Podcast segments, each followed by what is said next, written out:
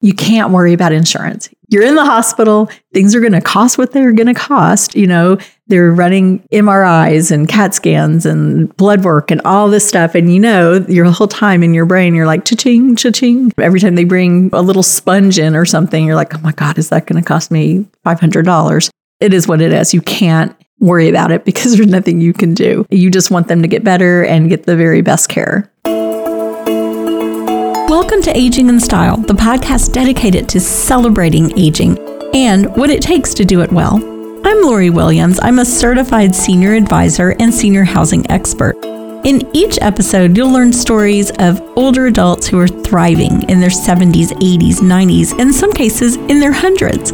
Whether you're an older adult or the child of an older adult, this podcast is filled with insightful resources, organizations that are doing incredible work, and stories that will inspire you to volunteer, learn, and who knows, maybe even skydive in your golden years. Hi, welcome to today's episode of Aging in Style. Today, we are talking about five tips when a loved one is in ICU, intensive care unit. This came to me when I was sitting in ICU when my husband had a stroke. And I shared that story a couple episodes before about a stroke, signs to look for, kind of my whole story so far with my husband and the stroke that he had. But I had never thought about covering ICU because honestly, I had never been in an ICU except for 30 something years ago when my father was in ICU. But at that time, you know, I wasn't the person making the decisions, the person in charge. And, you know, I have to say, while I sat in ICU with my husband, there were many times that I thought, I don't want to be the adult here. I wish I didn't have to be the one making these decisions. But as I sat there, I thought this would be really good information to share with other people on, um, you know, what it's like to be the caregiver basically for someone who is in ICU and, you know, as I sat there, I made notes on my phone. I just typed in different things of how I was feeling. And I'm going to share those with you today, along with five tips that I think are, are really important to know if you're ever, and I hope you're not, but if you are ever in a situation where a loved one is in ICU. So, my husband had a stroke Christmas Day. He was in the ICU for three days before he was then transferred to a hospital bed. But during the time in ICU, these are some of my thoughts that I wrote down. ICU is scary. It's loud. There's alarms dinging constantly. Doors are slamming. It's a roller coaster, just emotionally being there because your loved one, you may think they're stable in a moment and then they're not stable. I mean, the whole reason they're in ICU. But it was just, you know, one moment to the next, we thought, okay, he's fine. We're going to be moved to a regular room and then had another stroke. I believe ICU is that, like that, you know, just a roller coaster of emotions, of diagnoses, of things just going on, and you have absolutely zero control over what's happening. Nurses and staff are in and out of the room constantly checking on them. So, I mean, it's just a very stressful feeling because you're so stressed and worried for your loved one.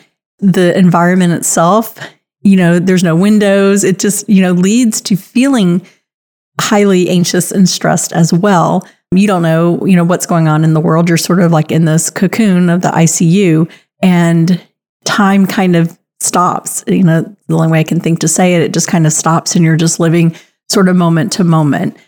So, the five things that I wrote down that I really feel are important and are the takeaways from this podcast on, um, you know, caring for a loved one in ICU are number one, you have to be an advocate for your loved one.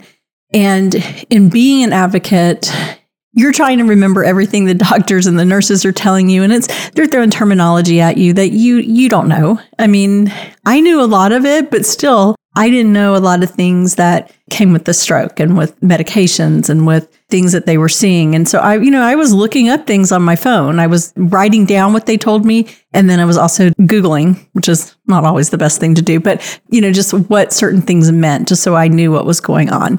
That is the big thing is write things down because you're so emotional and you're not really retaining information like you normally would be but when you're in a high level of stress it's just it's it's hard to really focus so i didn't have a pen and paper And because, of course, you know, I went to the emergency room and, you know, he was care flighted to this other hospital. And I just, you know, drove over there. I didn't even think to grab a pen and paper or anything. So I did have my phone and I did have my charger, thank God.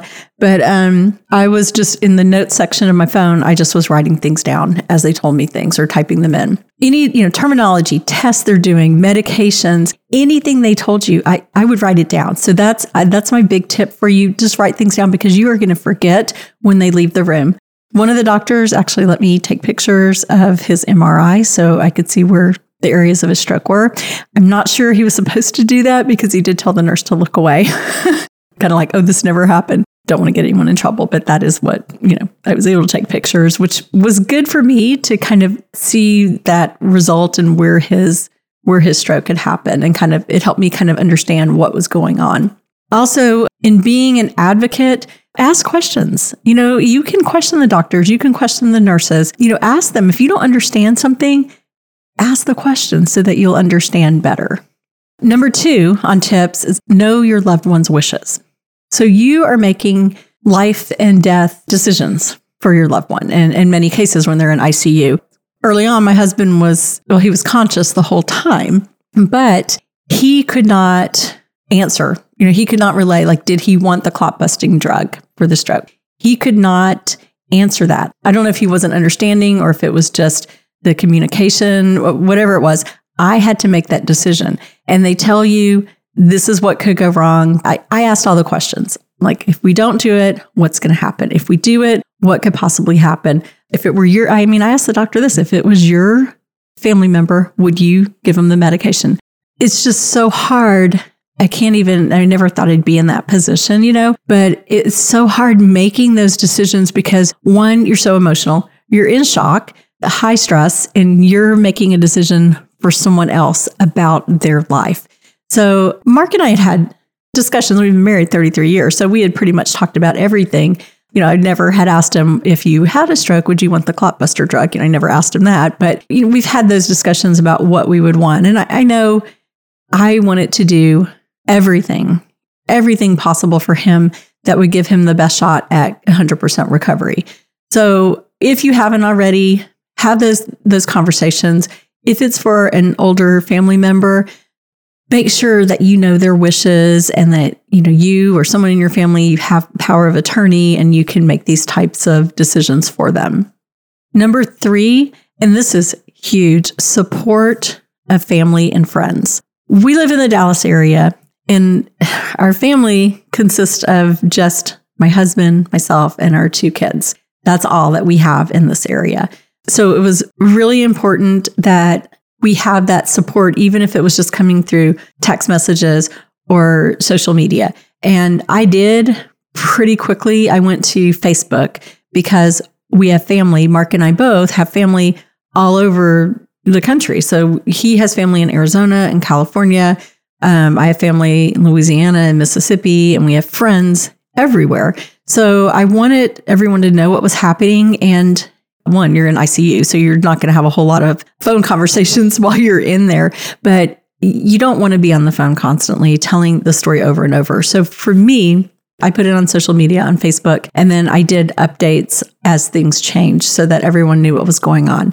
In doing that, it allowed me to keep everyone up to date with so many people were saying prayers for Mark and we're praying people. So that that meant a lot to me and that lifted me up and made me feel better that I knew so many of our friends and family were praying for Mark for his recovery and for me to stay strong. So to me that was that was vital to have um, friends and family praying for us. Also, we had friends and so many people were asking me, what can we do? And I will tell you, I just remember at one point sitting there and my brain was blank. I don't know. And I think that's how a lot of people feel. And, and that's a takeaway for me because whenever I've had a friend in crisis, I always say, What can I do? Honestly, when you're in the position, you don't know. You don't know what they can do. And my mind was, as I said, just like this complete blank. And I was just like, just pray, just pray for us. I mean, that's all I could think. And one of my neighbors who I absolutely adore. She's, I mean, they're awesome friends. They're like family to us. She did come up like the third day. I think it was the third day in ICU. It all kind of runs together. But she called me and she said, You need to take a break. I'm going to come up. And she came up and she sat in ICU with Mark so I could come home and take a shower and, you know, feel human again. But you know what? Count on your friends and family on their support. And a takeaway if you're if you know someone in crisis, don't say what can I do? and if they don't answer, it's because they literally, like I said, they don't know. But things that people did for us were one of the awesome sweet ladies who works with me. We call her Sweet Sarah. She started a meal train for us because this was over the Christmas holidays, right? So my two kids were home. My youngest was 19 at the time. She just turned 20 and uh, my oldest is 26, but they were home and they were taking care of our dogs. Thank God we, you know, they were here to do that. But she started a meal train, and for a month, we had hot meals delivered to us, meals that were, you know, with instructions to heat up, or people sent like DoorDash gift cards and Uber and all that kind of stuff. So, I mean, there was always food, and I didn't have to think about that. And my brother and sister in law came in from Mississippi and stayed a few days. So, again, you know, there was always food in the house. So I didn't have to, to worry that, oh my gosh, I have guests in my house. I'm not home, that I have no food. So that was taken care of, which was huge. And I think I think that's just your, the best way to support someone who's going through something like this to to offer prayer, to bring them a meal, to drop off a card. I mean, just a, a, card meant everything to me. And I would read them to Mark. I would take them to him and read them to him. A text. I had a lot of people who would text me and say, No need to respond. I just want you to know that I'm thinking about you. I'm praying for you. That meant so much to us. Count on the support of your family and friends.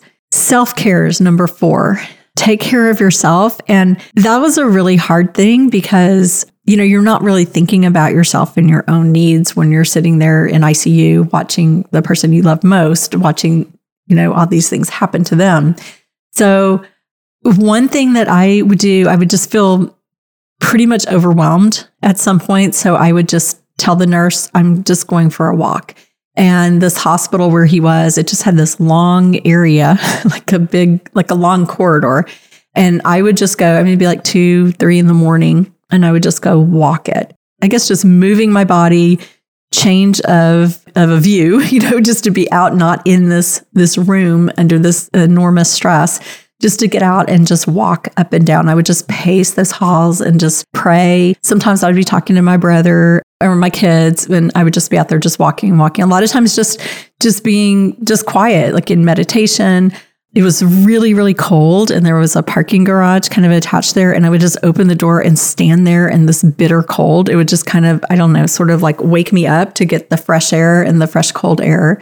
I mean, because when you're in that situation, your emotions are just all over the place. You're you're scared, you're sad, you're, you know, anxious, you're angry that, oh my gosh, how why would this happen? Especially like I can give my example is that Mark had his first stroke on Christmas night when we got to the hospital, he was walking and, you know, they were like, okay, it was a minor stroke.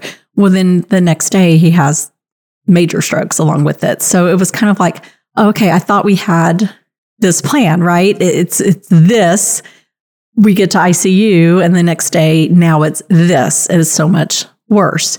So, you know, that's kind of what I say about being the roller coaster, but just you, you can't get lost in the anger and all those emotions. You just have to, you know, for me, I just kept thinking, you cannot have a breakdown. you have to stay strong and you have to make these decisions and get Mark through this, get your kids through this. I'll stay whole and intact as a family, and we've got to keep it together. But you do have to think about self care for yourself. You need to think about eating. And I will tell you, eating was the last thing on my mind. I just, I mean, I felt sick to my stomach. So I just, I didn't want to eat anything. So it was really hard. I remember there was nothing open. It was like two in the morning. And I found like this vending machine. I had string cheese and some almonds. And I think that was the first thing I'd eaten in like two days. But just try to eat and try to, you know, try to keep yourself healthy because you don't want to get sick on top of everything else. The other thing is, you know, you can't change the past. And when you're sitting at someone's that you love sitting next to their hospital bed and you're thinking, oh my gosh, you know, all the would have, could have, should have, you know, like, oh my gosh, his blood pressure had been high for two weeks before this. I mean, he'd gone to the doctor, gotten some medication, but it hadn't gone down enough. And he called the day before Christmas Eve and had an appointment for the next week. But, you know, I was sitting there thinking, why didn't I just push that, you know, his blood pressure's high? Why didn't I just push that we just go to a walk in urgent care place, do something, go to the hospital? You can't beat yourself up. You don't know. I mean, I didn't think he was going to have a stroke. I mean, yeah, I was worried that his blood pressure was high, but I didn't, you know, we don't think these awful things are going to happen, right? So you, you can't beat yourself up. You can't think about what could have been. You just have to move forward. The other thing for me was I was so worried about insurance because I know I hear the stories all the time that a crisis, something like this happens, and families are just, you know, even with good insurance, which we have good insurance, but even with good insurance, they don't pay for things. And so I was stressing about it and I kept telling myself, there's nothing you can do. Stop stressing about it. There's nothing you can do. It's happened. He's been care flighted. I don't know what that's going to cost at the time. Now I know it's $35,000, which is insane. And yeah, insurance won't pay for it. That's a whole other story. But at the time, I didn't know how much it was or how much I didn't think it was that much or if insurance would pay or not. But you can't worry about insurance. You're in the hospital, things are going to cost what they're going to cost. You know, they're running MRIs and CAT scans and blood work and all this stuff. And you know, your whole time in your brain, you're like, cha-ching, cha-ching. Every time they bring, you know, a little sponge in or something, you're like, oh my God, is that going to cost me $500? It is what it is. You can't worry about it because there's nothing you can do. You just want them to get better and get the very best care. And number five of my tips it's also self-care, but it's it's sleep. And you really need to get sleep and it's the very best if it's in your own bed. I did not have a full night's sleep in my bed. I think it was like a week. I think it was a week or a week and a half. I can't remember now. It was a long time, but I remember that night that I actually slept in my bed a full night. When I woke up, I felt like a different person getting little cat naps because that's all you're going to get in ICU. You're sitting in a really uncomfortable chair that I think it was supposed to recline, but I couldn't figure out how. So it was super uncomfortable. You know, you're stressed. And the minute if you do kind of doze off, someone walks in the room, they're doing tests or they turn lights on. And you know, like I would go home and shower and maybe lay down in my bed for 10, 15 minutes. But it's like I couldn't I couldn't turn my brain off because you have this like I don't know if it's just me, but I felt almost like I guess it was all the adrenaline. I felt like my whole body was buzzing, like my head was buzzing and I felt fuzzy and when I would come home and take a shower and eat a little something, I would feel better. But it wasn't until like that week or so later when I actually was able to sleep a night in my bed that I felt like close to normal.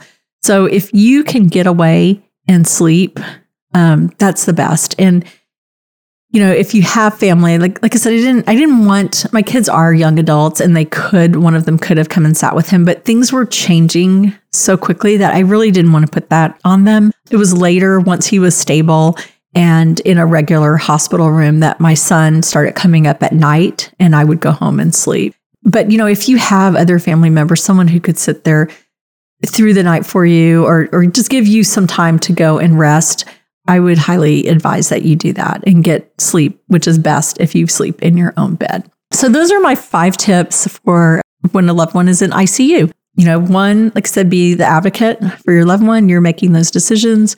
Number two, know what their wishes are ahead of time. Three, support of your family and friends are vital.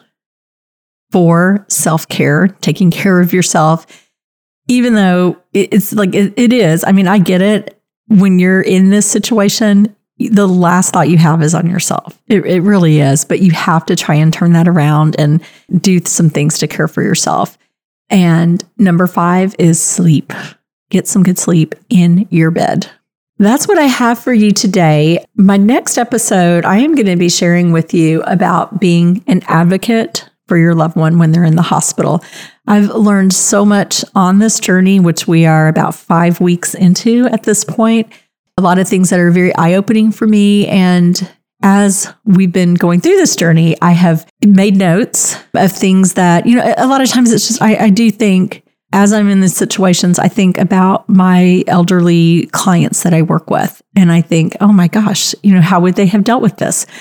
And it just is, like I said, very eye opening for me. And I feel like when, you know, I try to find a positive, but the positive out of this is that I feel like I am going to be so much better now, better equipped at my job because I have actually been where they are in ICU with the loved one hospitalized and and I see where you know there are pitfalls and I hope that through this I'll be able to provide better guidance through some of these pitfalls and that's what we'll be talking about next on the next podcast. Anyhow, well, I'm glad that y'all listened and please share this with your friends and loved ones. And um, we will see you next week. Thank you for listening. Bye bye.